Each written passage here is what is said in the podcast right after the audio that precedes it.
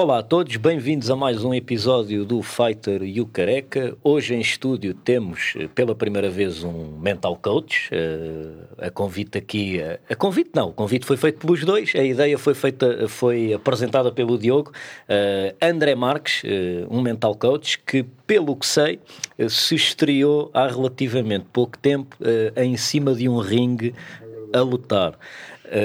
Vamos começar por aí e depois uh, vamos falar de outros temas que, que eu também estou curioso para perceber a tua perspectiva em relação a eles. Muito obrigado por teres aceito o convite. Obrigado, eu. Como é que foi subir ao ringue e, e, as sensações que tiveste e como é que te sentiste e, e por aí fora? Bem, eu, o, boa tarde ou boa noite, ou, não sei quando é que quando ouvirem isso, né? Aí obrigado por, por, por este convite do Diogo e teu também. Um, Pá, este ir ao ringue foi um culminar, ou, ou pelo menos uma meta, uh, de um processo que começou há três anos, uh, com, quando entrei para a Dinamite, não é? com, com a Dina, e, e que nunca foi considerado, nem por mim nem por ela, uma questão que fosse primordial, ou seja, que fosse esse o objetivo. Uh, a verdade é que eu fui sempre treinando uh, com os atletas que fazem competição e o meu nível provavelmente foi uh, subindo e a determinada altura eu comecei a trabalhar com atletas da Dina como mental coach e achámos que seria, seria fixe eu também ter a mesma sensação com, os, com, com os mesmos sensação com os atletas que eu trabalhava para perceber ali determinadas coisas que podiam acontecer e da, isso era muito era importante fazer. É? Da mesma maneira que uh, o Diogo costuma dizer que acha que uma pessoa que, uh, que seja treinador uh, de luta, de desportos de combate, já deve ter combatido, nem que seja uma hum, vez, só Sim. para saber o que é que o atleta está a sentir. Foi Sim. por isso que decidiste? Sim, também, também. Não vou dizer que essa se calhar foi a principal razão, porque eu, como sou atleta Uh, comecei a fazer desporto com 4 anos e desporto de alta competição, ainda que as pessoas às vezes pensam que a alta competição começa logo nos grandes palcos, e, mas eu fiz ginástica, fiz uh, trampolins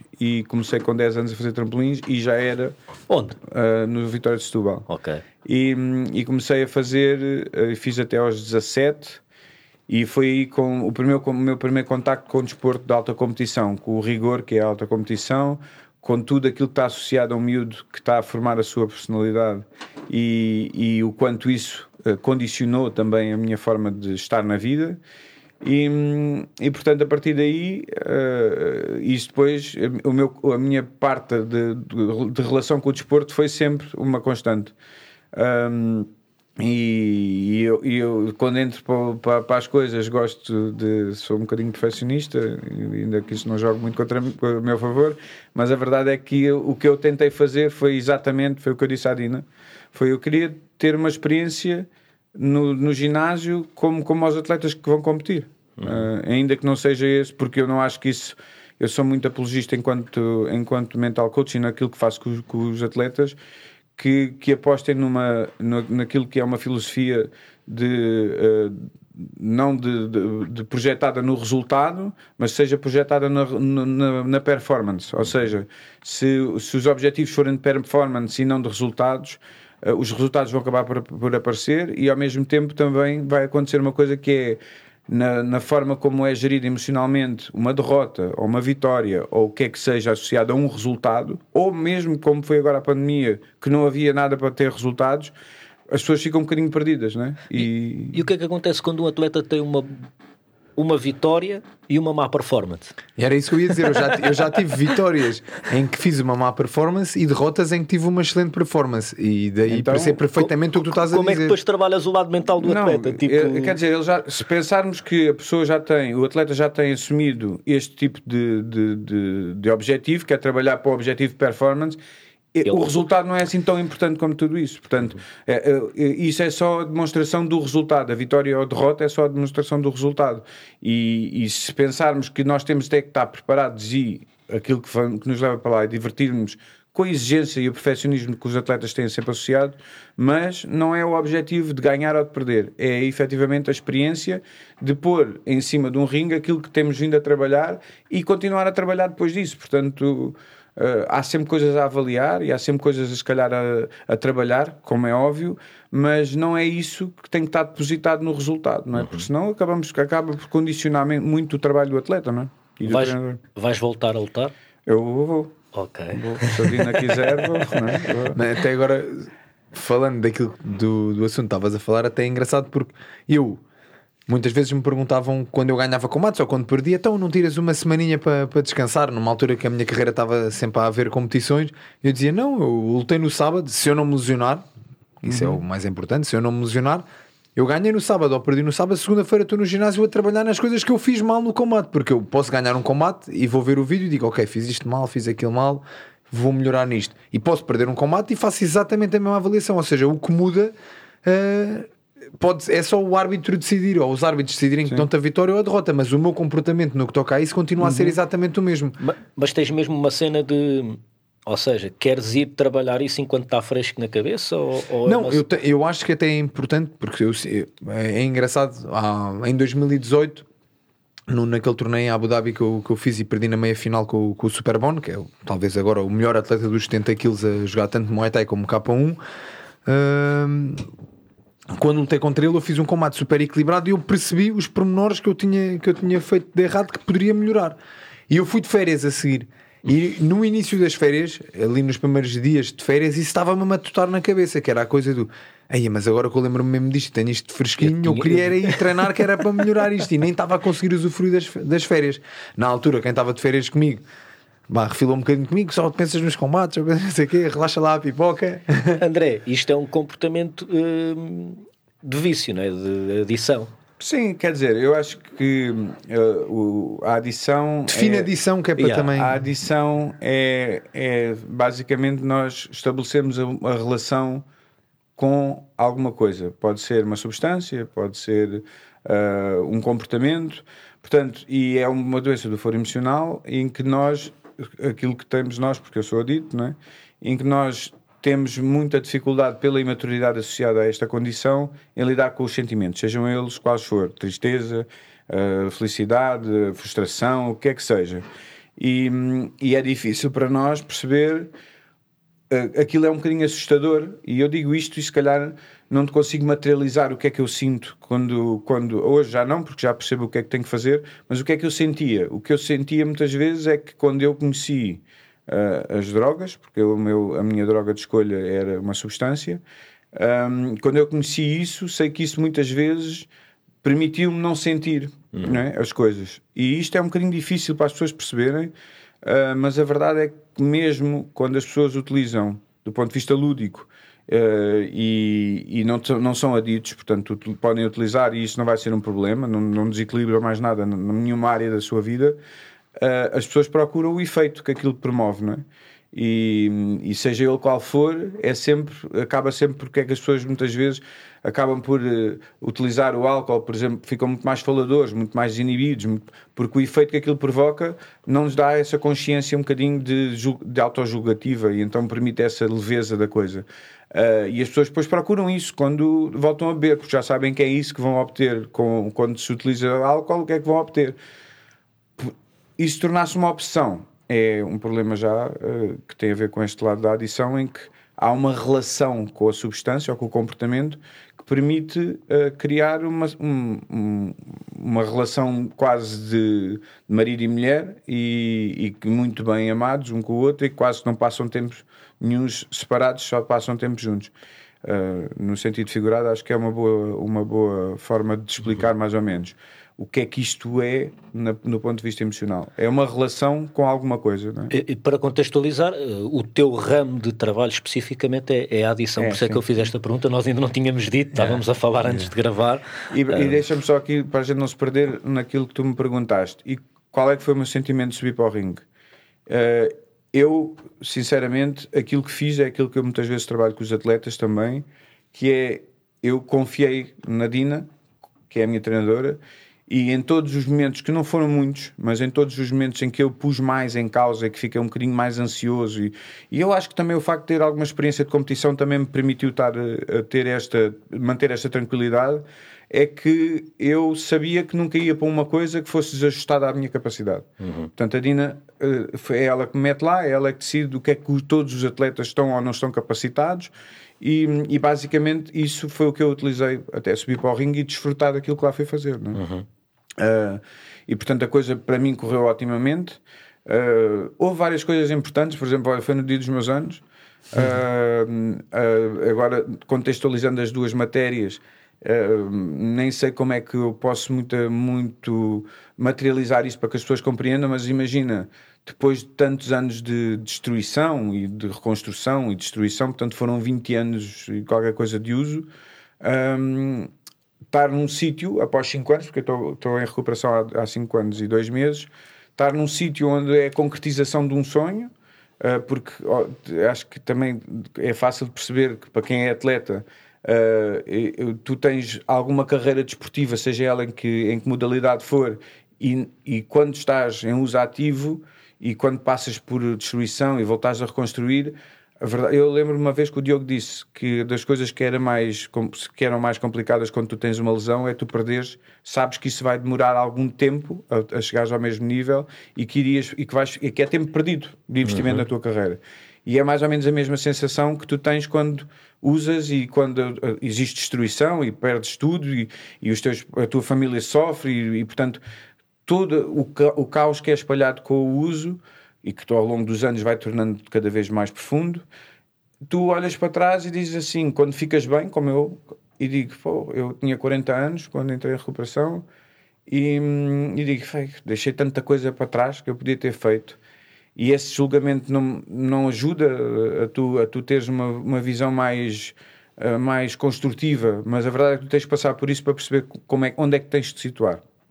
Pá, e naquele momento em que acaba o combate, antes do resultado, porque como o resultado se calhar era o menos importante, um, o speaker de, diz, anuncia que eu, este senhor que está aqui tem 45, faz hoje 45 anos, pá, e tu como ouves toda a gente a cantar os parabéns, pá, quer dizer, e agora imagina por passar estas fases de reconstrução, a minha, a minha cabeça passou por toda essa história uhum. pá, e é impossível não te emocionares. E até, sabe... eu, até eu quase estava, eu era comentador na gala, estava a ser comentador, estava-me a cair assim a lágrimazinha pelo canto do olho. Pá, saber que estão lá os meus amigos verdadeiros né? e a minha mulher, os meus, o meu pai, os meus, os meus filhos, estás a ver? É uma cena que, pá, e para mim é mesmo o culminar de um, de um processo e o atingir da primeira meta, porque. Uhum.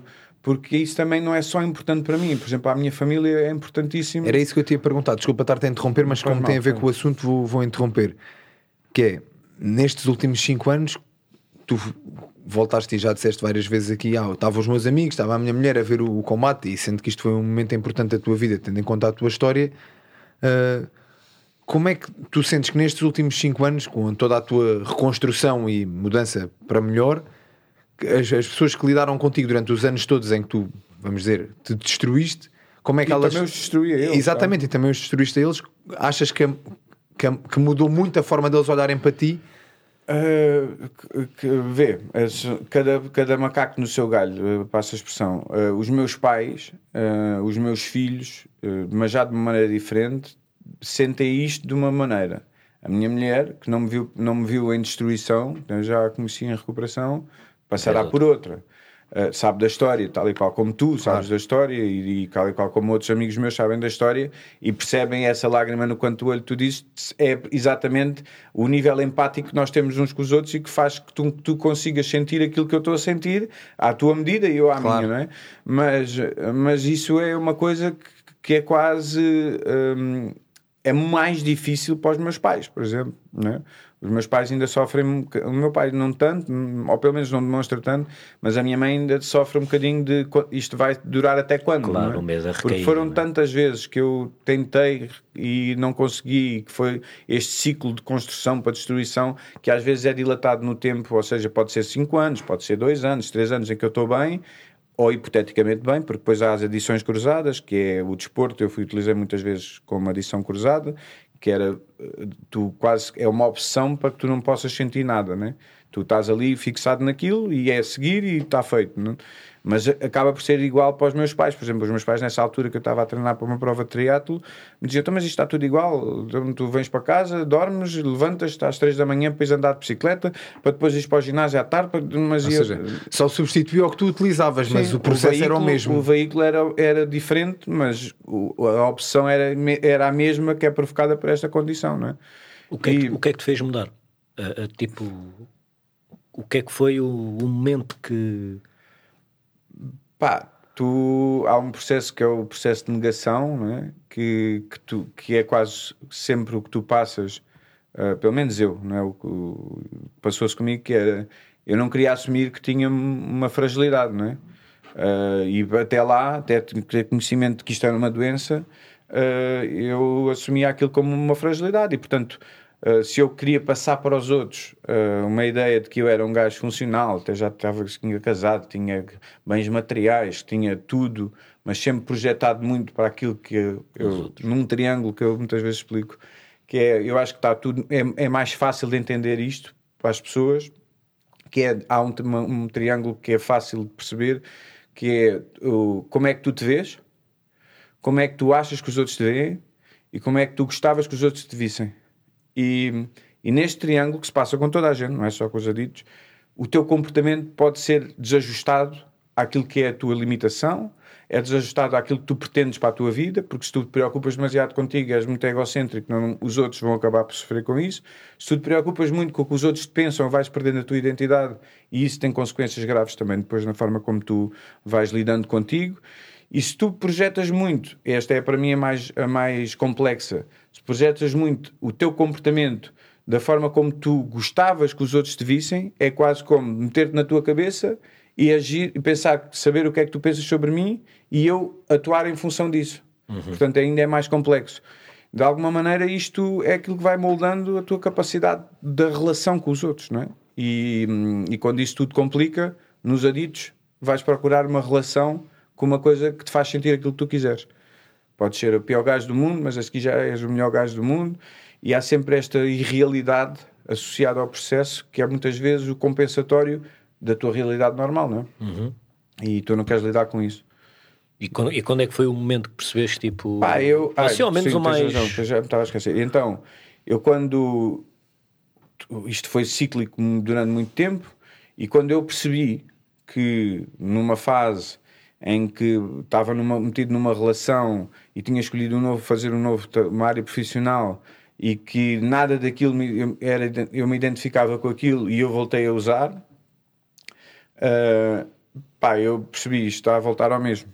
Não é? Está a voltar ao mesmo. Pá, e já não era a altura de dizer, eh, pá, eu vou conseguir fazer isto sozinho. Eu tive que assumir que, tinha que tinham que me ajudar. E, hum, e basicamente foi o que fiz. Liguei para o meu pai. Ah, e olha, foi engraçado o episódio porque estava a fazer uma tatuagem, estava, estava consumido e, hum, e aquilo estava-me a custar horrores porque a minha cabeça estava só obcecada no que estava a acontecer comigo naquela, naquela altura. Posso perguntar qual era a droga? Só para... Eu era cocaína, inicialmente era inalada, e depois passei para fumada, que é o, o que a gente sabe, conhece por uh, o crack. E, hum, e portanto estava todo consumido a fazer a tatuagem que estava a horrores, não pelas dores, mas por saber que eu já estava outra vez a fumar e que estava a trabalhar e que já estava outra vez a desviar dinheiro e, que- e tudo isso assoberbava-me e eu disse, olha, eu não quero... A tatuagem não tinha sido eu que escolhi uh, e, e portanto disse, pá, isto não dá mais. E saí, disse ao gajo, olha, vai para parar, eu vou-me embora. E saí, liguei para o meu pai e pronto, e tudo recomeçou no sentido certo. Ok. Mas foi aí nesse momento em que eu percebi que não, pá, não vale a pena tu estares a pensar que és o maior, não és. E tu há bocado disseste que esta tinha sido a tua primeira vitória. Yeah. Ou seja, agora qual é o teu próximo objetivo de vitória? Pá, eu, eu, eu se calhar até era incongruente dizer que, que tenho um objetivo de resultado ou de vitória. O meu objetivo é de manter-me e ser consistente no meu processo. E, e as coisas que aparecerem eu tenho que lidar com elas, sejam de vitórias ou hipotéticas derrotas, o que quisermos, assumir como sendo dentro das minhas limitações e pá, tenho objetivos eh, que são que são enquadráveis neste meu processo, não é? Não são coisas irrea- irreais E, pá, e a maior parte deles já se concretizou e acho que agora é grande, o grande desafio é a manutenção e a consistência no, Uhum. em mantê-los. O que é que tu achas que mudou até agora, pelo menos neste, neste teu novo recomeço, vamos dizer assim, que esperemos que seja um recomeço para sempre, que nas outras vezes falhou? Ou o que é que tu olhas para trás e que sentes que falhou das outras vezes para tu voltares a ter uma recaída que desta vez, com a tua experiência, já podes evitar? Pá, eu, pelo não- menos eu tentar. não tinha grande conhecimento ah, do que é este problema, porque isto é uma doença reconhecida pela Organização Mundial de Saúde. Ahm, é uma doença que não tem, ahm, eh, sendo do foro emo- emocional, não é sempre muito complexa, porque eh, agora o que existe é que, sendo uma doença crónica e, e não, há, não há cura, tu tens que te adaptar, e isso é exatamente. pa- E vou-te fazer aqui outra comparação que não, para ser mais fácil de compreender, ainda que não tenha nada a ver enquanto doença, mas é a mesma coisa do que os diabetes. Não podes comer açúcar, porque isso vai ter consequências, ah, e tu sabes que não podes fazer aquilo, não fazes. Não é? É hemodiálise, sabes que tens de fazer hemodiálise, se não fizeres, morres. Portanto, é a mesma coisa. Esta doença mata, como as outras, como estas que eu falei anteriormente, causa, tem consequências devastadoras, não só em ti, mas nos outros à tua volta. E, portanto, eh, aquilo que eu fiz foi perceber que esta doença não me desresponsabiliza do meu processo, eh, que eu tenho que estabelecer um nível empático muitas vezes para continuar eh, na, na, na, naquilo que é o meu, a minha forma de me comportar, portanto, aquilo que é suposto eu fazer, e esse nível empático, para que percebam melhor, muitas vezes eu tenho que o utilizar porque eu- as minhas ações têm sempre consequência nos outros. E às vezes esses outros são mais lúcidos que eu para aquilo que é o recentrar-me no meu caminho. E portanto, muitas vezes eu utilizo, para vocês perceberem mais ou menos, as vontades de uso são sempre relacionadas com alturas mais desafiantes para ti no ponto de vista emocional.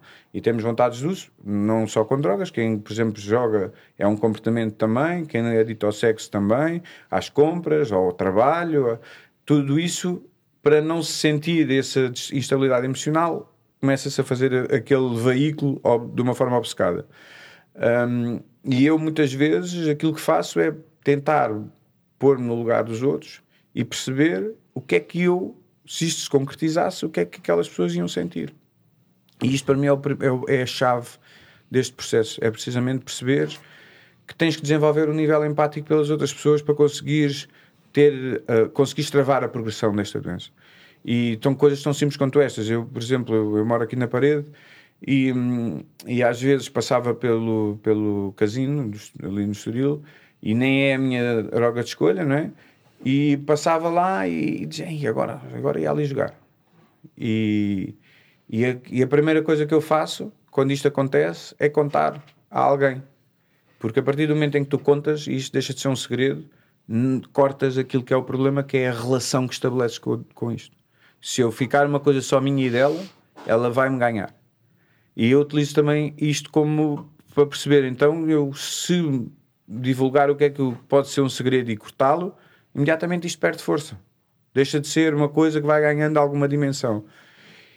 E pegando aqui, um, pegando aqui um bocadinho naquilo que é o exemplo que muitas vezes a Dina nos dá em, em treino, que também é, é útil para aqui, é se, um- se o teu adversário tem um direto muito forte e tu quando pensas que eu, pá, eu vou aguentar isto, eu vou levar isto e, e eu devo apanhar e, e tiras-lhe mérito, tu nunca vais vencer. Tens que perceber o mérito que aquilo tem, dás mérito ao teu adversário e a coisa que tu podes fazer é tentares circundar isso de forma a não lidares com isso diretamente, porque senão vais perder, não vais ganhar. E isto é igual. Se eu tiro mérito à- à- ao, processo da adição, ela vai-me apanhar. Então eu tenho que lhe dar mérito. E o mérito é perceber para onde é que ela pode entrar e defender-me disso. E, a tua forma é contares a alguém. Essa é uma delas. E, que- e a quem é que contas? Epá, nesse dia foi à minha mulher, né? e ela perguntou-me: então, mas estás-me a contar isto porquê? Pá, porque se eu não contar, isto passa a ser uma cena só minha e eu não quero. Eu quero divulgar já. E a partir dali, dali aquilo perde força. Por exemplo, eu, eu acredito, portanto, o trabalho que eu, que, eu, que eu fiz, o centro onde eu tive, é, é o tratamento Minnesota, que é dos 12 passos, como é os alcoólicos anónimos, aquilo é de narcóticos anónimos, mas há muitas coisas sustentadas neste processo e hum, nesta, nesta abordagem. E ah, quando tu tens vontades de uso, uh, aquilo que é sugerido é ligares logo para alguém. Para quê? Precisamente para cortar essa relação que pode ser estabelecida e, a partir, e, e já não é um segredo. Uhum. E isso já te faz lidar de forma diferente.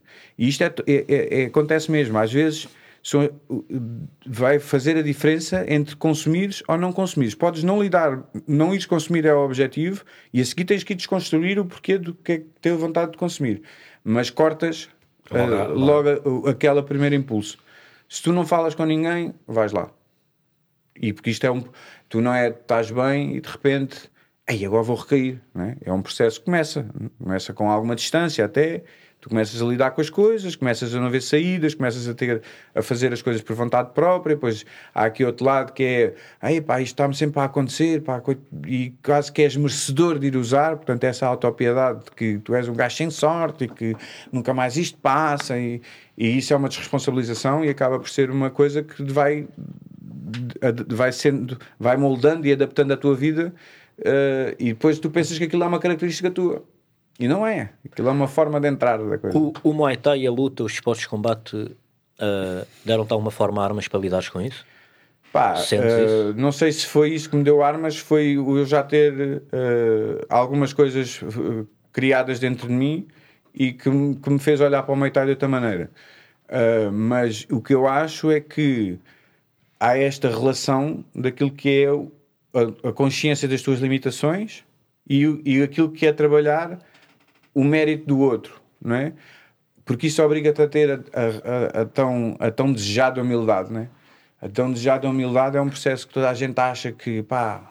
E a humildade é uma coisa, para mim, que é um processo silencioso, uh, tem que ser muito pessoal, e, e quando se projeta a humildade através do, daquilo que os outros te vão dizer, tu te vês-te obrigado a dizer é pá, um gajo não é mais honesto, é como o processo de honestidade, de honestidade. Um gajo não é mais honesto se achar uma carteira no chão, for dar à pessoa que, para que perdeu e vai, chega a casa ou e chega ao pé dos amigos, é pá, hoje vai lá, achei uma carteira e dá à pessoa. Não é isso que te faz ser mais honesto, não é? Até se calhar é mais honesto, porque se calhar tu que fizeste isso para mostrar aos outros que és honesto, isso é mais honesto se fizeres isso num processo silencioso e pessoal, és tu e a pessoa, não tem que saber mais ninguém. E isso é um processo de honestidade verdadeiro, não é? Pá, não. A humildade é a mesma coisa, não é? A gente não. Uh, ah, eu sou uma pessoa humilde. Pá, sim, podes até ser, mas qual é a necessidade de referir isso, não é? Não é? Isso tem que ser os outros a terem essa capacidade analítica de. E se quiserem demonstrar, demonstram. É pá, tu és um gajo humilde. E, mas não é uma coisa de autoproclamada, não é? E eu acho que estas coisas às vezes são um bocadinho desviantes do, daquilo que é o objetivo. Nesta doença, por exemplo, é, é dar eh, achas à fogueira.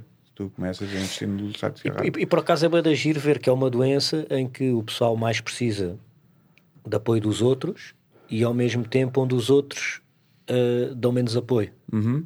Não é? Há muito isso, que é tipo. Uh, Estás a falar do estigma. Yeah, estigma. Uh, eu ao menos lembro-me de, de, de, ver várias situações uh, com pessoal a falar com toxicodependentes, tipo a desvalorizá-los, a destratá-los, uhum. como se fossem sim, sim. cães a ou. A ideia era muito.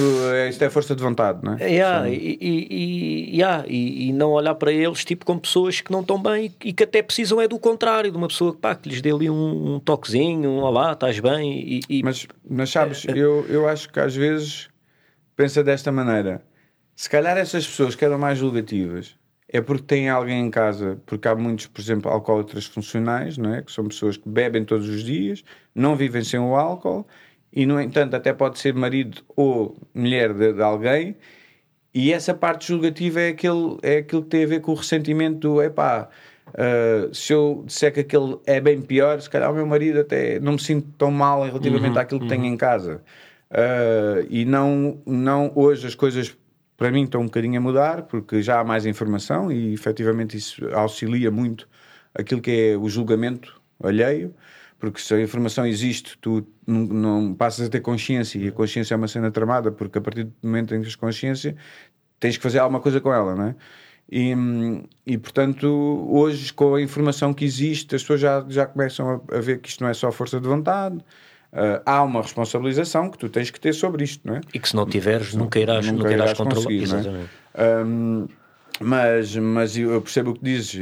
Hoje ainda existe muito, e até porque nós passamos por. Hoje as drogas são. Sem, têm outro. outro Outro peso. Não, não é outro peso. Tem, tem características. O uso de drogas hoje tem características que já não são tão fáceis de identificar.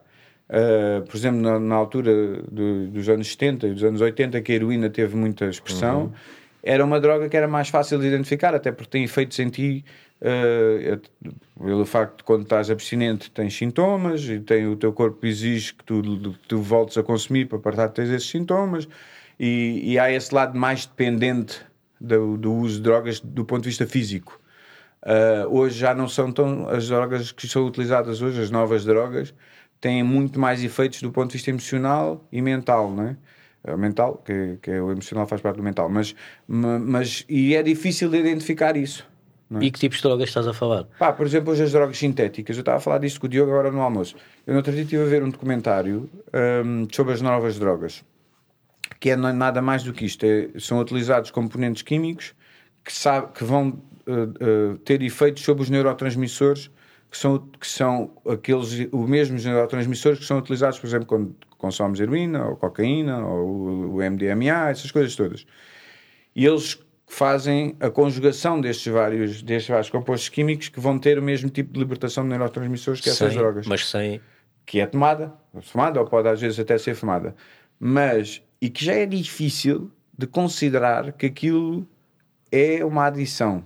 Porquê? Porque a adição é definida pela relação que tu estabeleces com o comportamento ou com a substância. E aquilo, hoje os miúdos, quando consomem isso, não, procuram, não é o efeito que aquilo provoca, é a experiência. Então já temos aqui um novo campo, não é?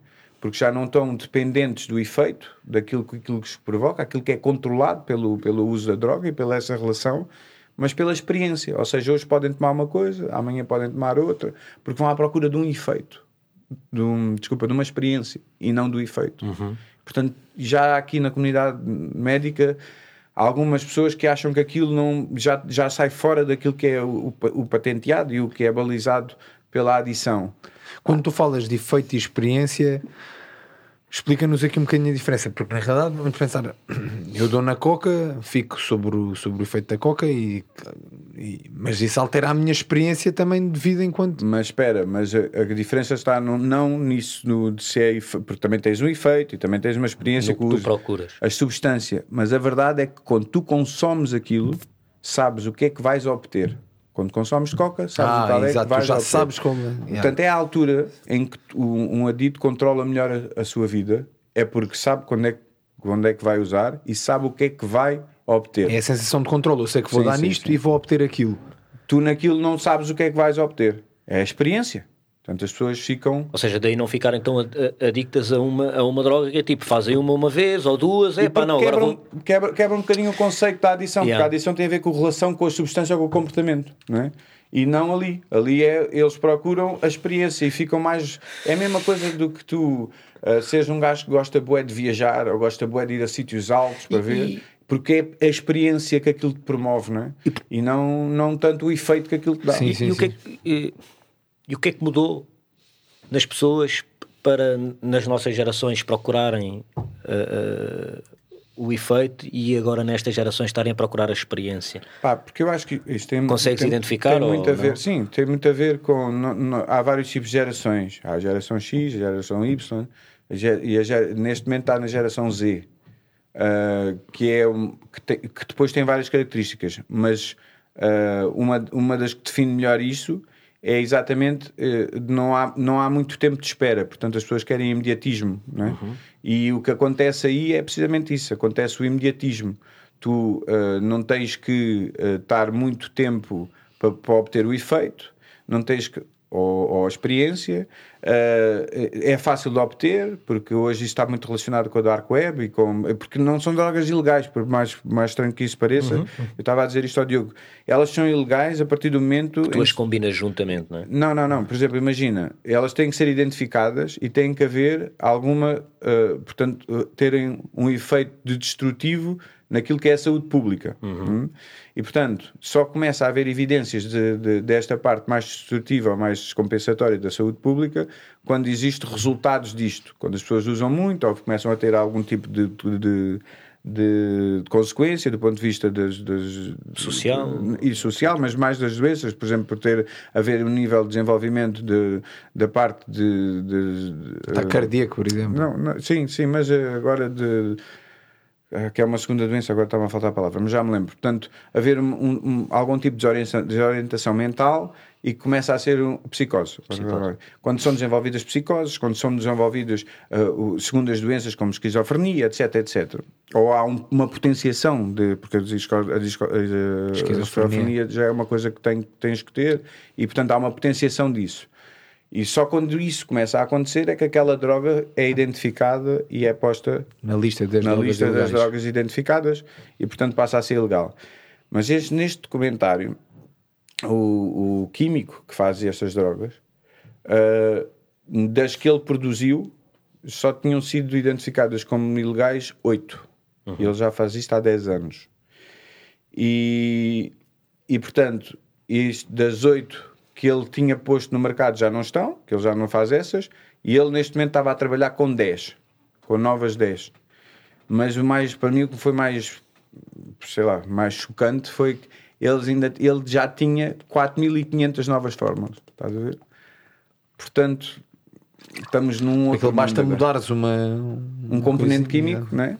E a coisa passa a ser Eu diferente. Estava a fazer uma comparação ao almoço, estávamos a falar isso, que é exatamente o que se passa com o doping nos atletas. Uhum. Eles têm uma lista de substâncias que são, que são consideradas substâncias dopantes.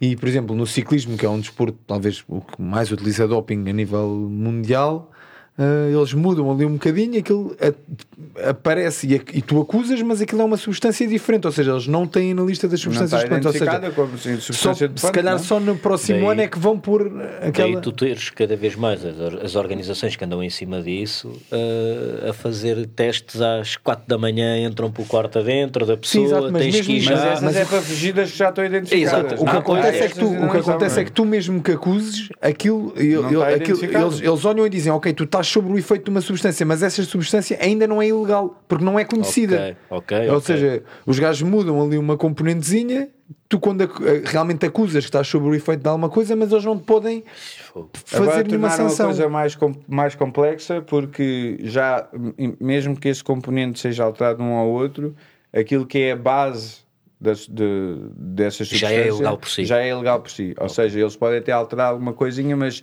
se a base estiver uh, reconhecida, já é ilegal. Portanto, mas, mas é, é, é uma luta desigual, é verdade, é uma luta desigual.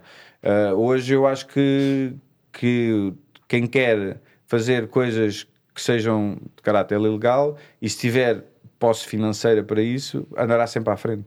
Não há como. Eu, por acaso, no outro dia li uma cena qualquer de uma droga qualquer, que, que até acho que era os futebolistas que, que se estava a falar, pá, que era uma cena mascada e whatever, com deve ser cafeína tipo centenas de milhares de, de, de, de mais potente. Yeah, e que os gajos lhes dá mesmo tipo um aumento de performance durante X tempo e que ao fim de 20 minutos ou whatever já não tens nada no organismo com consequências gravíssimas no, no depois eh, eh, em termos eh, hormonais, é? exatamente, exatamente, a uma distância longa. Yeah. Uh, portanto, e falam disto como uma droga nova que poderá estar a ser utilizada agora por alguns jogadores.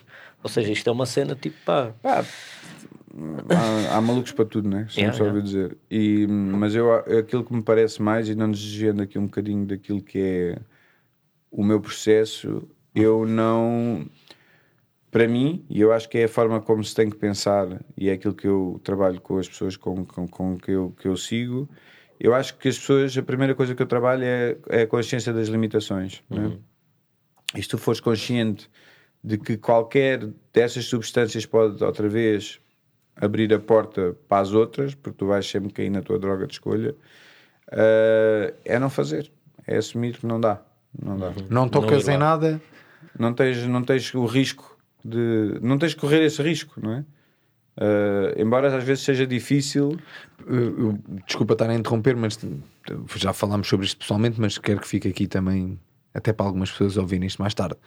Uh, por exemplo, pessoas que são foram aditas, ou melhor, não é foram, é são aditas, mas tinham uma droga de escolha e deixaram de consumir essa droga e utilizam outra droga para, para outra droga considerada mais leve, vamos falar da, da marihuana porque é uma droga que eu conheço que muitas pessoas utilizam diariamente para esconder coisa. Ah, eu, eu comecei a fumar weed para deixar de consumir coca. Sim, sim. O que é que tu achas? O que é que tu achas é uma, disso? é uma falsa crença de que eh, eh, para já só o nome já é potenciador disso, né? Portanto, drogas droga leves eh, e drogas duras. É, portanto, é- não existe essa, essa, essa diferenciação na parte da adição, não é? Eh, tu tens Sim, tu uma podes droga de ser escolha. adito ao jogo e não é uma droga. E vamos pode dizer ser é um comportamento. dito a, é comp- a- a drogas que compras na farmácia, não é? Claro. Portanto, É igual, é isso, e não são ilegais, é igual, é exatamente.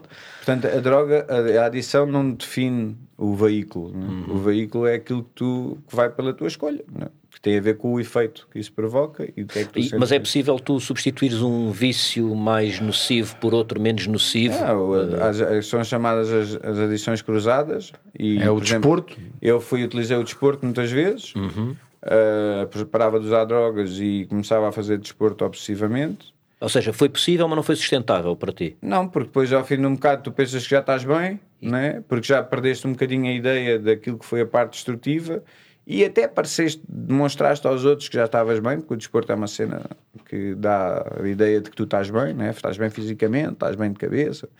E muitas vezes isso é utilizado para limpar, efetivamente isso na minha cabeça era utilizado para limpar isso, a parte mais destrutiva, porque para mim aquilo era construtivo, mas depois começa a ganhar as mesmas, os, o mesmo desenvolvimento e a mesma dimensão do ponto de vista de desequilibrar as outras áreas da tua vida. Tu não podes. Aliás, isto é um- uma boa forma de perceber. É, eu faço isto muito com os, com os meus utentes, que é definirem um plano semanal definido por blocos de tempo e dedicado. Cada bloco de tempo tem uma cor e é dedicado um à família, outro para o uso pessoal, para o profissional, para o desportivo, para, para a família, né? E, e no- quando fazem o, o primeiro plano, que é ainda sem estarem a, a trabalhar, eh, é o primeiro, né? quando, para identificar o que é que possa estar mal, há sempre uma cor que sai mais. Né? Portanto, uma delas sai sempre mais. Uh, e isso é demonstrativo que alguma coisa não está certo, não é? Portanto, há que haver um equilíbrio entre todas as coisas. Portanto, e, e perceber que quando sai de uma, é para, essa fica fechada e tem que se entrar na outra. Não haver eh, quase que uma extensão em que tu achas que consegues fazer tudo das, das áreas todas e depois já não estás a fazer nada, não é? E, e a verdade é que isso muitas vezes está desequilibrado. E isso é uma boa forma de perceber se tu estás, estás no bom caminho ou não. É perceberes como é que está as áreas da tua vida. E eu, nessas alturas que fazia desporto de manhã à noite, a área familiar estava descompensada, a área profissional estava descompensada, a área financeira estava descompensada. Portanto, já havia desequilíbrios da mesma maneira. Não é? E portanto é um bocado isso. Eu acho que é a relação que tu estabeleces com isso. Eu depois houve outras alturas que foi à comida. Uh, em que cheguei a pesar 94 quilos e, e tipo saía de casa, tinha acabado de tomar um pequeno almoço, ia trabalhar, chegava ao café e trazia um saco de asas com três bolos, com dois, não sei quantos chumos, duas grandes naçãs, e antes do almoço já tinha comido aquilo tudo e ia almoçar e repetia e, e pronto. E as consequências disso foi 94 quilos. Mas foi exatamente uma adição cruzada, era compensatório, porque a a atividade cerebral com a comida é exatamente no mesmo sítio que é a atividade cerebral com o consumo de drogas e do, hipotálamo que, e ao uso de, ao sexo, ou, portanto, e são libertados os mesmos neurotransmissores. Portanto, tudo o que seja similar no que acontece cá dentro, do que é provocado no teu cérebro, Isto leva-me a fazer a pergunta que também tem a ver com, com isto tudo, que é então, os aditos que, se- que provavelmente, estou a falar sem saber, são mais difíceis de tratar, são as pessoas que aparentemente está realmente tudo bem. Eu posso, vou dizer, ah, que são aquilo que são, os, são funcionais completamente. Eu posso dar na coca todos os dias e trabalhar, profissionalmente estar a minha vida bem. Se calhar a minha mulher ou a minha vida familiar ou o meu marido ah, nem reparam ou até reparam, mas como eu faço tudo bem, até não, não, é, não é um problema, vamos dizer assim. E tu, diariamente, ao longo de não sei quantos anos, tens aquele vício, porque é um vício à mesma, só como sentes que não afeta as outras áreas da tua vida, consegues viver bem com isso. Como é que tu tratas, ou, ou como é que tu Como é consegues? que, eu digo, pergunto logo, como é que pode não afetar? Tem que afetar. tem que afetar. Há uma maneira ou de outra vai afetar. Porque tu, se tu não tens ligação emocional com, as, com, com os outros, desculpem, com os outros processos, vai afetar. Porque tu não consegues ter ligação emocional quando estás a usar com ninguém, nem com ninguém, nem com nada. És muito bom, se calhar, a, a fazer a função do ponto de vista prático, mas não há ligação emocional. E isso, por exemplo, com a família é, é notório para as pessoas. Tipo, ele está aqui, mas não está. Está a fazer as coisas e a seguir há de ter que sair para ir fazer outra coisa qualquer. Mas não há essa ligação. Não há o saber passar tempo, não há saber, não há como criar momentos de qualidade, de, de relação, de vida, não é? E não sei se é mais difícil. Mas, até porque eu vou pôr a questão de outra maneira. Então, e aquele que não tem responsabilidades nenhumas, a única responsabilidade que ele tem é ir usar e que mora na rua e que já foi expulso de casa, já está já está uma pessoa completamente fora do circuito normal. Um, e essa pessoa decide: não, mas eu não quero parar. Eu não sei fazer outra coisa. Ou seja, já não existem sequer as outras áreas eu, da vida. Eu defendo que ele está no seu direito. Quer parar, não quer não, parar. Não, mas eu, eu, o Diogo estava a perguntar se era mais Sim. difícil de tratar. Não sei. é Não, cada- esse, esse aí há de ser muito caso- mais difícil. Claro, ele não quer. exatamente. Pois, tem que se trabalhar outras coisas, né? mas eu- eu não sei se existe mais dificuldade num ou no outro. Eu sei que há São abordagens que podem serem mais indicadas para um e para o E outro. para outro. Mas não Ser não mais sei fácil se... ou mais difícil. E até é é engraçado, relativo. tu disseste podem ser mais indicadas, também podem não ser, Podem mas não à ser, partida. não ser, porque Eu acho que isso tem depois muito a também ver varia com de as pessoas. com é? pessoas há determinadas. Portanto, as abordagens têm aqui algumas coisas similares, não é? Ah, tem que haver muita consciencialização de, daquilo que provoca aos outros, portanto, esse nível empático tem que ser a primeira coisa a ser desenvolvida. Ah, depois, ganhar o respeito por si mesmos, consequentemente, para poderem ganhar respeito pelos outros. Depois, a, a sua capacidade de fazerem algo na vida que preencha esse vazio que foi criado pelo uso de drogas ou de substância, ou de outra de, ou comportamental, o que quer que seja, e isto é uma metodologia que é quase transversal a todas as abordagens. Agora, depois, eh, obviamente, tu tens de ter sensibilidade para perceber com quem estás a trabalhar, não é? Foi o desenvolvimento dessa empatia que te fez depois querer eh, eh, ajudar os outros a Pá, eu, eu, A lidarem eu- com as suas eu adições? acho, eu, eu vou dizer uma coisa engraçada que não tem graça nenhuma, mas que, que até era engraçada porque era, para mim era uma cena que me distanciava do, dos, das pessoas que usavam com, comigo, que era eu sempre tive capacidade, porque talvez pela tarimba terapêutica que tive, porque comecei nos psicólogos muito cedo, e, e, e, portanto isso foi desenvolvendo em mim conhecimento e até alguma curiosidade, e li sobre mim muitas coisas sobre isso. E ele chamava muitas vezes, naqueles momentos em que um gajo está a dissecar opiniões lá no meio do uso, que eu era o psicólogo, é? porque muitas vezes dava conselhos, e, mas era muito. Ainda hoje sou bom a fazer isso. Para os outros sou ótimo e às vezes para mim não, não sou assim tão bom. mas mas e, e isso sempre foi uma coisa que tinha. Que, que- uma característica que estava muito bem pronunciada em mim. Um, mesmo fazendo outras atividades profissionais, como eu trabalhei muitos anos com o meu pai, uh, em que não tinha propriamente essa. O que é que fazias? O meu pai tinha uma empresa de gás e, e portanto, eu geria a área técnica. Uh, e ainda era uma empresa com, familiar, mas com alguma dimensão. E, portanto, o- eu lidava com muita gente e, e com pessoas externas à empresa. E, e foi uma coisa que eu fui desenvolvendo e que hoje faz parte de mim também, mas que é essa parte mais empresarial e de gestão e etc. Mas, mas aquilo que sempre me atraiu era mesmo as pessoas. Por exemplo, meu pai tinha uma perspectiva do trabalho diferente de mim, porque muitas vezes as pessoas eram, eram vistas como, como braço de trabalho, não, é? não tanto o que é que cada pessoa é para desenvolver aquela profissão. E eu preocupava muito com isso e tentar, de alguma maneira, ter aqui uma parte mais. eh, Empática. em- e não, daquilo que o mental coach faz, basicamente, que é teres uma parte mais eh, potenciadora da motivação. E, e isso só acontece se tu tiveres conhecimento daquilo que são as características da pessoa para perceber o que é que tens que, que trabalhar para que ela se sinta eh, motivada. E eu fazia essa parte. Portanto, já era um bocadinho aquilo que faço hoje, eh, ainda que não fosse a minha profissão.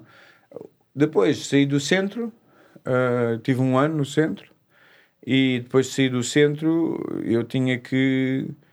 tive que, que ir trabalhar para, ganhar, para ir. Pronto, para poder começar a minha vida novamente. Pá, e, e aí, olha, foi o, o processo mais, mais de humildade que eu. e que aí é que percebi o que é que é a humildade propriamente dita, que és um bocado, se tu não fizeres aquilo, eh, efetivamente não há como fazeres nem como desenvolveres esta capacidade de teres empatia para os outros, que isso é o que define a humildade, não é? É perceberes que a outra pessoa que está ali é tanto como tu e tu tens que respeitar como ela tem que respeitar a ti e, e ponto. Agora, fui trabalhar na área do gás, que era onde eu tinha formação, uh, num, pronto, no, na profissão mais básica que há dentro de, dos vários, não, não, não, não menos importante, mas mais básica naquilo que é o, dentro de, de, das várias é, hierarquias de profissão no, no gás.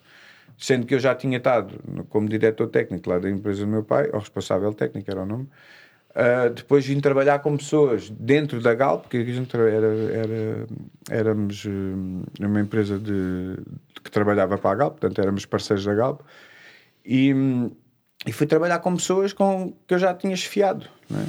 E as pessoas olhavam para mim e diziam assim: ah, André, agora estás aqui e tal. E pá, eu, eu tive que passar para aquilo, fazia parte, né? E para mim até foi construtivo. Foi construtivo porque para mim eu, eu sempre pensei que controlava o que os outros pensavam de mim. E ali eu, eu não tinha que fazer isso porque eu sabia que se eu fizesse isso já estava outra vez a, a, dar aqui alguma algum ela outra vez à, adição. Porque começa por questões comportamentais, não é? depois a seguir é que vais para o, para o uso das substâncias se for esse o teu veículo. Pá, eu comecei a trabalhar no mais baixo e fui, tinha as coisas bem definidas, para onde é que eu queria ir e como é que eu queria ir. E pronto, ao fim de 5 anos realizei um dos meus grandes sonhos, que foi estar a trabalhar nesta área. Abri, vou abrir agora uma clínica. Uh, portanto, eu já trabalho. E mas... como é que chegaste à cena do mental coach e à psicologia? Pá, eu, o mental coach foi um bocadinho aquilo que eu já tinha tentado fazer o curso algumas vezes e, e foi o mental coach foi tirar um curso dentro da área do, do coaching e depois tirei a especificidade de, de, de que eles chamam addiction coach uh, que foi até foi num curso uh, que era que era americano um, e foi na altura da pandemia né, que eu desenvolvi tudo né? o, do, o, o do coach não foi antes mas depois isso, os, o online acabou por ter outra forma outro veículo para a gente poder tirar formações até fora de Portugal e tirei e entrei para a psicologia. Um, e pronto, o meu objetivo é ficar ser psicólogo. Entretanto, com a pandemia, uh, também as aulas pararam, e então eu, como estou no segundo ano e, e vi que se podia, candidatei-me a uma pós-graduação que era para finalistas. E, e na altura eles disseram: olha, isto não é bem para o segundo ano, mas vamos considerar aqui visto que, porque eu expliquei isso, né? que agora estávamos sem aulas, estávamos a fazer, e depois haveria de ser online, e eu não queria estar neste uh, sem parar, e porque é, é a pós-graduação que eu tenho que tirar a seguir para poder trabalhar na área da adição. E eu disse: Olha, eu gostava de me candidatar a ver se é possível. Então disse, ela foi ver junto da direção e fiz um, um exame, e eu fiz uma carta de intenções e tirei a pós-graduação. E, e, pronto, e fui construindo assim as coisas e hoje faço o que gosto, não é? Faço o que gosto. Meta a meta. Meta a meta, meta a meta. Sem nunca olhar um bocadinho, olhar nos, na distância. Sim, sem ser é muito lá ao fundo, não é? É sempre muito mais dimensionada, não é? Muito mais difícil, muito mais desafiante. E isso mexe um bocadinho aqui com as tuas características do aspecto. Ah, é grande, mas eu vou conseguir. Já estás a olhar para a coisa de uma forma errada, não é? Uh, como é que consegues? Né? Se está assim lá tão distante, tens que perceber como é que, é que são os passos para chegares lá. Se tu pensas logo no resultado, a performance fica. Eu, eu vou voltar aqui à parte dos aditos, porque isto aqui gera-me alguma curiosidade também. Então, basicamente, podem haver pessoas que consomem álcool ou que fumam ganzas todos os dias, mas não são realmente aditos. É. Já tenho aí as minhas dúvidas. Ah, é? é? Então, Até porque uh, a adição, voltando aqui outra vez à mesma questão, é, é basicamente tu estabeleceres uma relação com algo, né? Neste caso pode ser uma substância ou um comportamento. E, um, e se tu fumas todos os dias... Já é essa relação. Já é essa relação se tu começas a esquematizar as coisas, por exemplo, agora vou ter esta reunião, ou vou ter isto, e antes vou, vou fumar isto antes para a coisa correr bem, ou, ou ei, pá, sou um gajo que preciso de fumar para ficar mais calmo, já tenho as minhas dúvidas. Já consideras isso adição? Já, eu acho que já há um problema, não é? Uh, agora, da forma como depois tem que ser identificado, não é? Porque isso depois sim, sim, claro. a história A história da pessoa é que vai dizer se já existia este tipo de comportamento antes de usar drogas, porque ele pode existir. A parte de, de... Sim, isso até me leva a perguntar, por exemplo, tu olhando para trás na tua vida agora, já com, com esta experiência toda que tu tens em cima, tu quando começaste a fazer desporto mais em criança, começaste muito cedo, tu achas que já tinhas um comportamento aditivo Já, já, em relação já, ao desporto? Já. Ou seja, isto é uma coisa que vem, obviamente, sendo uma doença crónica, vamos dizer assim, porque vem desde, vem Uhum. Sim, sim, desde sim, sempre, está tá, tá em ti. Hum, tu já consegues identificar alguns padrões Hoje junto sim, ao ao hoje desporto, Hoje sim. que é engraçado, a- a- mas por exemplo, eu acho, não me considero alguém com, com adição, mas eu treino feito um louco desde. Por isso é que eu disse já várias vezes que é muito similar o processo num atleta de alta competição daquilo que é a adição para outras coisas. Porque já agora deixa-me só aproveitar então, porque nós antes de começarmos a gravar tínhamos falado sobre isto e eu largo, largo também já aqui a pergunta que é, não é bom muitas vezes para um desportista ter essa adição para atingir um patamar muito alto, ao contrário de outra adição que seja Sim, mais destrutiva. Até porque, se tu pensares bem, ah, há uma parte do rigor e da disciplina de um atleta de alta competição que que é. eh, que acaba por ser quase tem que ser obrigatório, não é? Portanto, sem haver este, este lado, não, é, não há como tu também teres alguma carreira Sim, porque tu desportiva. acabas por estragar também algumas áreas da tua Ora, vida está, para poder ser atleta de alta competição. Agora, também não é menos importante, e eu também sei que a tua treinadora te disse isso algumas vezes, que também tens que ter vida social, também tens que descansar de vez em quando daquilo que é a relação com os treinos, e isso é o que pode diferir Uhum. entre uma coisa e outra, não é? Portanto, há determinadas coisas que também não podem ser descuradas da- daquilo que é o, o atleta e da sua parte mais pessoal. Quando está descurada, também tem que ser revista. Claro. E, mas, mas, por exemplo, estavas-me a perguntar se eu já tinha notado. Olha, eu, eu, eu- das coisas que me lembro mais era eh, eu fazia, treinava, depois de determinada altura treinávamos duas vezes por dia. O um miúdo aquilo era uma coisa. Ainda estávamos nesta política dos treinadores que se, se tens alguma fraqueza, se tens, demonstras algum cansaço alguma coisa, ou choras, és, és um fraco. e então a minha ideia era sempre fazer mais para estar acima do meu nível. Não é? Por exemplo, eu estava nos Júniores, depois eh, tinhas que passar para os juvenis e depois séniores, acho que era assim. E, hum, e eu lembro-me quando estava nos Júniores, o meu interesse era passar para os séniores, para os juvenis. Como é que isso se fazia? Fazendo os mesmos saltos que ele. E então eu treinava isto às escondidas, tipo quando o treinador não estava lá e a gente chegava mais cedo, eu treinava. Depois, a seguir, aconteceu várias vezes, em campeonato não, mas em, naquilo que eram as demonstrações, que muitas vezes quando és miúdo faz fazer demonstrações, eu- a minha rotina era aquela, portanto a rotina era os saltos que tinhas que fazer, e eu fazia sempre a rotina Do escalão acima. levava uma pisada toda ao tamanho do treinador, né? ali não, ele dizia muito bem e tal, né? à frente do público, e depois cá de dentro atrás era uma pisada, chamava o meu pai, dizia que eu era um rebelde, não sei o quê. Pá, como podes ver, já havia muitos comportamentos que é, eu nunca estou satisfeito, e isto é uma, como, também uma característica dos aditos, que é nunca se sente bem no sítio onde está, ou seja, está sempre desadequado, e nunca nada é suficiente. E isso é o que desenvolve, desenvolve depois o comportamento obsessivo. Nunca está bem. E, por exemplo, eu ainda, eu ainda tenho coisas que eu identifico e que eu tento tra- tra- travar, e que, mas, mas que, que acontecem, que é, por exemplo, eu, eh, olha, como gosto bué de carros, eu sei que muitas vezes eh, tenho um carro há, há relativamente pouco tempo, mas pá, já não já, já quero ir mais para ali, estás a ver?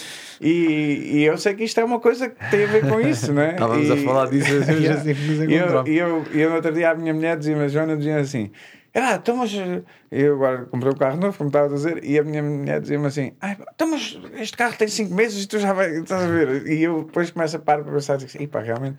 Mas, mas pronto, lá está, são estes comportamentos menos destrutivos, não é? Porque eu não estou a ir comprar um carro que não tenha capacidade para ele, mas, eh, e por isso é, é essa parte que tu tens que ter bem nivelada, mas não deixa de ser. Que é, eu consigo fazer isto sem estragar Sim, nada. sim, sim, sim. Sem te pôr em cima dos bembicos dos pés, né? sem, sem, não é para os outros. ah, Sim, é porque para muitas ti. vezes o que distorce isso é aquilo que tu achas que queres passar aos outros. E depois às vezes metes em coisas que não podes e, e isto, e isso sim era alimentar esse lado. Mas pá, eu acho que ter consciência disto é o primeiro passo e o que fazes com a consciência é o segundo. Um, e pá. Há uma coisa engraçada também que eu lidei, lidei, de perto, às vezes, com algumas pessoas mais velhas que também foram, uh, ou melhor, são aditos, mas uh, eram a substâncias mais heroína, alguns, principalmente a heroína, e que alguns deles até mudaram de país, foram para país geográficas, porque, porque diziam que uh, estar com, com, com, os, com, o mesmo grupo de amigos ou quando vêm de férias a Portugal sentem sempre é pá, isto quase me dá vontade outra vez de, de, fazer porque estes gajos estão a fazer isto ou, ou consomem, mesmo que não seja a mesma droga que eles consumiam, uma coisa parecida. E eu já sei, tal como tu estavas a falar há bocado, se tocando nisto vou, vou acabar por ir. Por mas quer dizer, se forem aditos, isto, é, isso é, chama-se as geográficas. É que mas eu, o que eu te ia perguntar até era, por exemplo, tu hoje em dia estás a trabalhar diretamente com pessoas que consomem uhum. diariamente ou que estão a tentar sair do, dos consumos ou, e, e, e, até no sítio onde a gente, onde a gente treina Muay Thai, vês Sim, é um diariamente pessoas a, a irem comprar e a utilizar isso não mexe contigo? Claro que mexe, claro que mexe. Eu, por exemplo, quando estou a trabalhar, eh, quando estou a trabalhar com pessoas que estão a tentar entrar em recuperação e que estão em uso ativo e que têm que parar, uh, durante os primeiros tempos com as conversas são muito as vontades de uso e travar o uso e o que consumi e o que fiz e o que isto.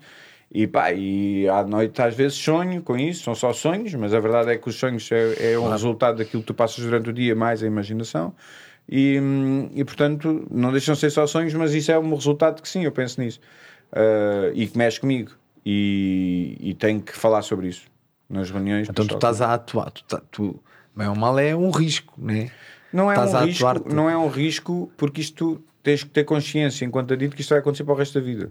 Sim, é? sim, sim, sim, sim, Agora, tens é que saber travar aquilo que é a progressão desta carreira. Mas tu estás a, a a travar uma batalha constante, vamos dizer assim. Sim, mas também quer dizer, mas a... estarias de outra forma se, se não trabalhasses. Mas como terapeuta também faço outro papel que é ensinar-lhes a eles como é que se faz para travar isso. E portanto, eu não perco uh, nunca uh, a questão de saber que tem que haver nível empático e temos que perceber sempre o que é que as nossas ações vão, vão, vão resultar nos outros e dar valor ao histórico positivo. Não é? Ainda que sejam pequenas coisas, o princípio é só o facto de não as usar e no dia seguinte não usaste outra vez, e, e isto é criar histórico positivo para que depois tenhamos a consciência do que é que temos a perder. Porque quando só há histórico negativo, tu não tens nada a perder. Sim. E então é isso que muitas vezes te faz olhar para isto e pensar assim: então, mas como é que eu vou conseguir fazer isto se eu nunca fiz? Não é? E é a questão de, daquilo que é o, para toda a gente, não é? quando é a mudança e é o, o, o, o, o medo de ir para uma coisa nova que, que faz com que muitas vezes tenham quase a incapacidade, no, no ponto de vista da, da, sua consciência do processo, a incapacidade de fazer uma coisa nova. Porque, pá, hum, é não muito, conheces? Não conhece e, epá, é muito. E, e, é, do ponto de vista emocional, é aqui é que é o, o, o, desta doença: é que tu, para mudares, vai sempre haver alterações emocionais que tu vais ter que lidar. E isso é o que o adito não sabe fazer. É? é lidar com, com as lidar alterações com as emocionais. emoções, é? Lidar com as emoções. Portanto. Qual é a porcentagem de população adita? Epá, é sei, enorme. Sei, é, sei que se calhar nem, nem é um número correto porque só, só se sabe os números, as pessoas que estão identificadas, não é? Mas não sei dizer números incorretos, mas sei que aquilo que está, que já ouvi falar muitas vezes, é que a percentagem de sucesso para que as pessoas uh, consigam entrar em recuperação, ou pelo menos deixar de consumir, é de cerca de 30% que é uma coisa baixa. E é um número já, é um número já, eh, há pessoas que dizem que já é, já é um número exagerado. Exagerado, sim. Já, é Ou seja, é das pessoas aditas que começam em tratamento, tu consegues realmente fazer com que 30%. E é das identificadas, não é? Exato, exato. Sim, sim, há sim. muitas que não são identificadas. Claro. Se calhar a maior parte até. De, quase uma riscaria. Sempre, eu, no, no, no, grupo, portanto, na abordagem do ZNA, e que tem a ver com os 12 passos, há muita gente que entra em recuperação para as salas que é as salas nas reuniões, como as pessoas às vezes veem na televisão, dos AAS, e, sim, sim. E, e, entra em recuperação para salas, e essas não estão identificadas. Como há muita gente que vai às reuniões e que nunca foi para um centro de tratamento e que também recai. E que também não estão identificadas. Portanto, é sempre um número não muito. E, e é mesmo como nós vemos nas televisões e nos filmes? Tem sim. bolinhos e café. Sim, sim. É, é exatamente aquilo que, que se tenta uh, instruir às pessoas é que ali é, é- tu vais pertencer a algo, não é? Que é um dos sentimentos que, enquanto adito, as pessoas têm, é que não têm sentimento de pertença. Daquilo Por que tu aquilo- falaste ao, yeah, ao yeah, princípio. Essa, a questão da estigmatização é, é complicada. E então, ali tu vais ter. Este programa trabalha muito por identificação. Ou seja, eh, eu falo da minha experiência e tu vais, se fores adito, vais ouvir-me e vais dizer: Pô, mas eu também sinto isto. Não é? E vais-te identificando com a forma como eu tenho ultrapassado as minhas questões. E, e portanto, é assim que funciona. E, e funciona. é? E funciona. E as reuniões servem mesmo para isso. Por exemplo, diz sempre no princípio do- das reuniões, e isto vocês veem nos filmes, I'm an- nos filmes dizem My name is André and I'm an addict. E porque isso vai eh, criar sentimento de haver quase uma, uma globalização daquilo sim. que é as pessoas que estão naquela sala. E, hum, e é essa a intenção mesmo, é que as pessoas não se sintam diferentes. E depois há outras coisas, que estão os preâmbulos que dão a ler, a em que falam sobre a doença e que muitas vezes que é necessário que olhes para as, não, que não olhes para as diferenças, olhes para as, para, para as igualdades e para as semelhanças. E portanto, para que tu consigas ir indicando à tua cabeça o que é que ela tem que E há mesmo padrinhos, que Ah, é padrinho. ah. tu já padrinhaste alguém? Já, já. Estávamos a falar disso há bocado, por acaso é um tema engraçado porque eu não, eu, eu não sabia como é que essas coisas, sem ser aquilo que vejo nos filmes, não é? Tipo no Fight Club, mas, bastante, mas sem ser aquilo que é engraçado, eu não sabia dessa parte dos padrinhos, porque Ah, tu estavas a dizer Sponsors. à, à hora, Yeah. à hora do almoço estavas a falar comigo e estavas a explicar que eh, vocês cada um de vocês na reunião fala da vossa experiência, mas depois não há um debate. Normalmente Não, é o padrinho que feedback, há depois que é um padrinho que pode ser que mais tarde venha falar contigo e te dê um feedback da experiência dele. As pessoas podem fazer isso no final da reunião, dar ali algum feedback à pessoa em particular, mas depois os padrinhos servem precisamente para lidar com as questões diárias e que tu vais apoiar-te nessa pessoa que supostamente tem mais experiência e que vai dizer-te o que é que é. Quando precisas de alguém para ligar e para matares o vício Sim, logo é à partida, é o Pode- padrinho. Mas isso quer dizer, o padrinho não é para- só para isso. Mas é porque, um dos- Porque pode- aquilo de rede de suporte, o que se chama a rede de suporte, é, tem que ser o maior número de pessoas possíveis, Uhum, né? com quem tu te dês e te identifiques para poderes ligar, porque às vezes pode, lá está, há bocadinho estávamos ali fora a falar sobre aquilo que é o, o, o compromisso, não é? E muitas vezes tu não podes eh, colocar o teu compromisso na responsabilidade do outro, não é? Tu estávamos a falar do ginásio, não é? Se vamos com, com, com duas pessoas, com uma pessoa, com um colega, não sei o quê, eh, e nas reuniões isso acontece, ah, vou sempre com aquela pessoa, se aquela pessoa deixa de ir, ah, hoje eu não vou, não é? E isso é a tua responsabilidade sobre o teu compromisso. E portanto, tu não podes depositar tudo no padrinho, tens que depositar numa rede de suporte, porque o teu padrinho até pode não atender o telefone nesse dia. Naquela hora, não é? tens de ter outra pessoa ligas para outra pessoa. E eu confesso nunca tive isso, não é? nunca tive essa necessidade porque eu assumi que ia fazer um tratamento e é o único tratamento que vou fazer. Era a tua responsabilidade, Isso. totalmente. E aliás, isto foi, é uma das coisas ninguém. que eu vou buscar à minha parte de atleta, porque é tal disciplina. É isto, é isto. E foi isso, e é isso que estou a fazer. E basicamente hum, é assim, que- assim que funciona para mim. Estavas-me a perguntar se eu já tinha sido padrinho. Epá, eu, padrinho, padrinho, nunca fui. Mas como terapeuta é mais ou menos a mesma coisa. És padrinho. Eu, gajo, eu ao princípio lido quando eles estão a entrar em recuperação, lido com eles da mesma maneira. Portanto, eles ligam para mim quando têm dificuldades, ligam depois entre eles, quando já há mais experientes. E, e é isso que se faz no centro de tratamento também, não é? É um bocado isso. Mas, mas pronto. E nós temos uma pergunta que fazemos a todas as pessoas que cá vêm. Eu já desconfio que sei a resposta à tua pergunta, mas de qualquer das maneiras vou lançá-la. É qual é o teu maior medo? Pá, o meu maior medo é voltar a pensar que sou omnipresente e omni, não vai me acontecer nada, e que E sou o maior, a- não é? E, hum, e Porque isso é a sensação que tu tinhas quando quando estavas a É é, que conseguias tra- controlar tudo à tua volta Yeah, e yeah. fazias aquilo Yeah, e Yeah. estavas sob E isso controle. não quer dizer que tenha. Às vezes isto é uma cena camuflada, não é? E Não é só as grandes coisas. Claro. né? Às vezes é as simples coisas que eu disse há bocadinho também, em que é eu tenho muito medo de voltar a estabelecer padrões como normais e esses padrões serem padrões que estão associados à adição, associados aos meus comportamentos, não é? que eu tinha em, em, com- na adição ativa. E eu tenho muito medo disso. Tenho muito medo de. eh, ter, escorregar para aí, não é? Porque identificas isso como o primeiro passo para voltar à adição, sim, não é? Sim, sim, sim, para voltar a usar. A usar, exato.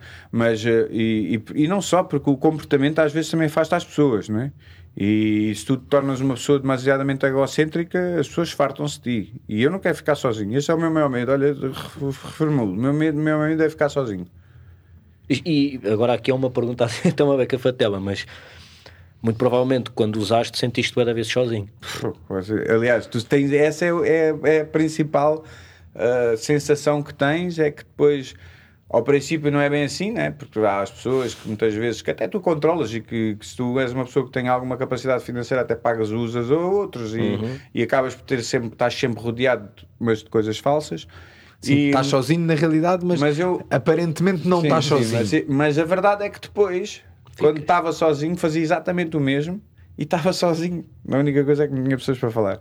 E, e sentes-te sozinho, sentes-te sozinho. Eu muitas vezes, quando, uh, pronto, quando às vezes caía a bomba lá em casa que, que eu tinha voltado a usar, uh, toda a gente se comporta da mesma maneira, que é agora vais, vou-te tirar tudo. Né? E houve uma altura, que foi quando eu me separei no meu primeiro casamento, em que pronto, foi descoberto e, e nesse dia, eu, os meus pais só me conseguiam vir buscar no dia a seguir. E nesse dia, eu fui dormir para, para a garagem, para um quarto que lá tínhamos, e fiquei lá sozinho, fechado, e sem ninguém, né? Estás a ver? E eu, tipo, eu, estou aqui e, e sentes efetivamente cai sobre ti tudo aquilo que fizeste e a consequência real que é que estás sozinho. Quer dizer, e eu sozinho é porquê? Porque não tivemos capacidade empática para com os outros. Né? E sentes-te mesmo egoísta e que aquilo é uma com, com o resultado disso. Antes e... de acabarmos, há uma pergunta que eu também te queria fazer, que é isto, as tecnologias, a sociedade, as drogas, está tudo a mudar completamente e visto a adição é uma coisa que tu tens, lá está, tu pode ser sobre uma substância, mas é comportamental também, ou seja, pode ser o casino, pode ser, uhum. hoje em dia também há as os telemóveis, sociais. as redes sociais, os, ecrãs, os ecrãs. Há, é considerado os ecrãs especificamente, não, não é, por exemplo, as redes sociais, uh, uhum. ou um jogo de computador. Um, isso é gaming, também okay. é. Mas eh, o risco do gaming é passar para o gambling. Okay. Uh, ah, ok, ok. Portanto, okay. o gaming pode te isolar das pessoas e teres uma, teres uma relação muito Sim. específica com isso, mas depois pode não te chegar e vais para o gambling. Okay. E aí já é mais problemático porque a destruição já pode perder do ponto de vista financeiro e já há mais consequências reais. A pergunta que eu te queria fazer mesmo era: com, com estas novo, novos tipos de coisas que podem realmente ser bastante aditivas, como é que uh, tu, enquanto terapeuta ou, ou até uh, vou dizer a parte da sociedade dos, dos, terapeutas e isso tudo consegue lidar ou com Estão satisfeitos, vão ganhar a boia da guita. Não, não, sei, olha, eu tenho, eu, eu, vocês não, o por acaso sabe disto, mas eu, o meu filho também foi identificado agora há pouco tempo e é aos ecrãs. Uhum. Uh, epá, eu muitas vezes o que eu sinto é muita impotência, né? E já agora, antes de terminarmos, como é que é, tu tentas tratar o teu filho? Não posso, não posso. O processo é dele e eu não posso ser essa figura de autoridade. Tem que haver uh, E às vezes é difícil, é difícil. Até porque muitas vezes acontece com a minha família aquilo que acontece com as outras, que é o elefante está na sala, mas ninguém quer ver. E, e pá, eu não posso, lá está. E aí é onde eu, as minhas características de tentar controlar, tentar pôr as pessoas a pensar o mesmo que eu, que eu muitas vezes tenho que dizer: é pá, não, olha, vocês é que sabem. E por mais que isso me custe, e por mais que isso até possa passar uma mensagem aos outros que eu não estou preocupado, é o melhor para mim naquele momento. Né? E isto também é teres consciência daquilo que é. As tuas limitações. Pá, por, e limitações e a frustração. É a frustração que me impele a fazer aquilo. Hum. A frustração é uma questão emocional e, portanto, vai dar um resultado cá dentro. Né? E eu reajo sobre isso. E quando vou reagir, eu tenho a pessoa dito. Portanto, e há, e há coisas que vão ser muito similares. Pá, mas é muito o sentimento de impotência que eu tenho dificuldade em, em gerir com o meu filho. E, e, basicamente também para o resto da minha família, porque os meus pais depois, também os pais, outras avós, a mãe, é, pá, é, pensam que isto é uma questão afetiva, não é? E... Uhum. Eu, nem, eu nem queria falar do, do, do, caso, pronto, conhecia, conheço, mas o caso do teu filho especificamente era mesmo da, até, é tão, isto é é extremamente difícil tu identificares até certos, certos Tu É ainda- simples, eu- tu hoje entras num sítio, tudo seja ele qualquer, e está toda a gente agarrado, agarrado ao telefone. E ele próprio já me disse isso. Quer dizer, então, mas está toda a gente agarrado ao telefone e eu não posso porquê? Não é? Que consequências é que tu achas que isto pode vir a trazer para a sociedade mais daqui? Que se calhar só se vão acho- acontecer daqui a 20 anos, mas. Mas tu, se reparares bem, ah, os filmes que falam do futuro, no futuro, existe sempre uma sociedade de tal forma mecanizada que perdeu toda a capacidade de se relacionar com os outros e que às tantas são substituídos por robôs e vão fazendo, e há depois sempre uma, uma comunidade rebelde que é aquela que é mais aproximada do que nós somos hoje. Portanto, isto é um bocadinho a história daquilo que vai, provavelmente vai acontecer. Ah, vai, haver, vai haver um- uma individualização extrema das coisas e, e as pessoas vivem para si, para, para aquilo que são as suas coisas e não para os grupos, para, para aquilo que é a sociedade. E pronto, vai haver sempre pessoas que continuam a viver isso, mas cá vão passar a ser uma minoria. E pá, e é óbvio que é muito preocupante, é muito preocupante, porque há questões mais do ponto de vista patológico que já estão sendo desenvolvidas. O Japão tem uma doença que só é identificada como doença no Japão, que é os putos viram ermitas, ou Sim, seja, sim, os sim. pais não falam com eles, passam-lhe a comida pela porta, não vão ao médico, não tomam banho, não fazem nada, estão fiados dentro do quarto A jogar. e, e a jogar. E se houver cortar, verdade. se cortarem isso, se cortarem isso, são altamente agressivos, pode haver há risco de suicídio alto. Por acaso eu já tinha visto várias coisas sobre Mas isso não há tomam vários, banho, mas há nada, vários não, anos. não, não. já- Fazem barba, não, Nada, abrem nada. a porta, lá um. Há pais, é que já não comida. há, há pais que já não veem os filhos há anos. Já abrem uns. Já, Porra, mas não sabia. já, já, mas eu por acaso já sabia desde há vários anos atrás que acontecia, que acontecia isso. É verdade, é verdade. A gente, eu interpreto o teu riso por medo, porque efetivamente Ah, não, é verdade. é assim, o eu estou-me a rir porque. É, é, é assim, tem piada, mas é bem assustador. Sim, tipo, sim, é mas sabes tipo- que a piada, a piada é sempre um mecanismo de defesa para lidar com aquilo que provoca Claro. que é provocado por medo. Sim, Isso é uma sim. forma de não de descomplexar o problema, não é? Aquilo que realmente é. Eu, eu, eu E, eh, ri-me até pela imagem, né? Imagina um bacana de repente sai do quarto com uma grande. Mas não sai, mas não sai, não não saem. sai. Mas eventualmente vai ter que sair. Não, pá, não quarto. sei, esses casos que foram filmados não saem, não vão ao médico, filho, os pais não Casas sabem de é banho? Não têm, é tudo no quarto. E os- a mãe de vez em quando, de vez, de vez em quando, de vez em quando consegue negociar com ele que ele limpe. Não é que entre lá alguém, é que ele limpe. Isso é assustador. É mano. muito assustador. Fogo, já viste que E, e qual é uh, a porcentagem de jovens assim? Não é sei, grande, no, assim? no Japão já é uma quantidade Significativa. significativa. Até porque o Japão também é conhecido por ser dos países a nível mundial com uma grande taxa de suicídio. Sim, sim. E por ser mais. por- É um país Um país culturalmente, muito- exato, culturalmente individual. muito, muito individualista, mas que o primeiro sentido que leva ao individualismo é perceberes o teu individualismo para não desrespeitares o próximo. Sim, não eles é muita coisa de E não então eles é muito pela cena do respeito e tal, mas a partir de um determinado momento. Eh, Isso torna-se difícil, por exemplo, numa grande metrópole, porque já há a cena do individualismo das, da, da, do, do- da vida do dia a dia, das, das trabalho, da correria. Já, Estás a ver? E, então- e pá, tanto que tu vês os- aquelas cenas da- do- dos, dos hotéis que são dentro de uma, de uma bolha, ou que é aquilo, Sim, sim. foi desenvolvido primeiramente no Japão, que as pessoas só vão ali para dormir. É só para dormir, não é para fazer mais nada. Não há qualquer tipo de ação social, ou qualquer tipo de interação social, desculpa. Portanto, não há. É dormir e ir embora. Trabalhar e ir embora. E isso acaba por afetar depois a forma como as pessoas vão reagindo a estas mudanças, porque o ser humano não é, um, não é uma pessoa, não é uma, o fenómeno de- do individualismo é novo para o ser humano. Nós somos feitos para viver em No grupo. social, é? por exemplo, é como os macacos também, não é? Aliás, a, a maioria dos nossos comportamentos eh, atuais ou contemporâneos não são normais no ser humano. Não, não são. São coisas que têm 200, O af- 300 o af- anos, não a têm parte mais. afetiva hoje em dia é quase como visto como uma fraqueza. É. Tu seres afetivo com o outro, dizer que gostas, abraços, beijos, é quase que como uma fraqueza.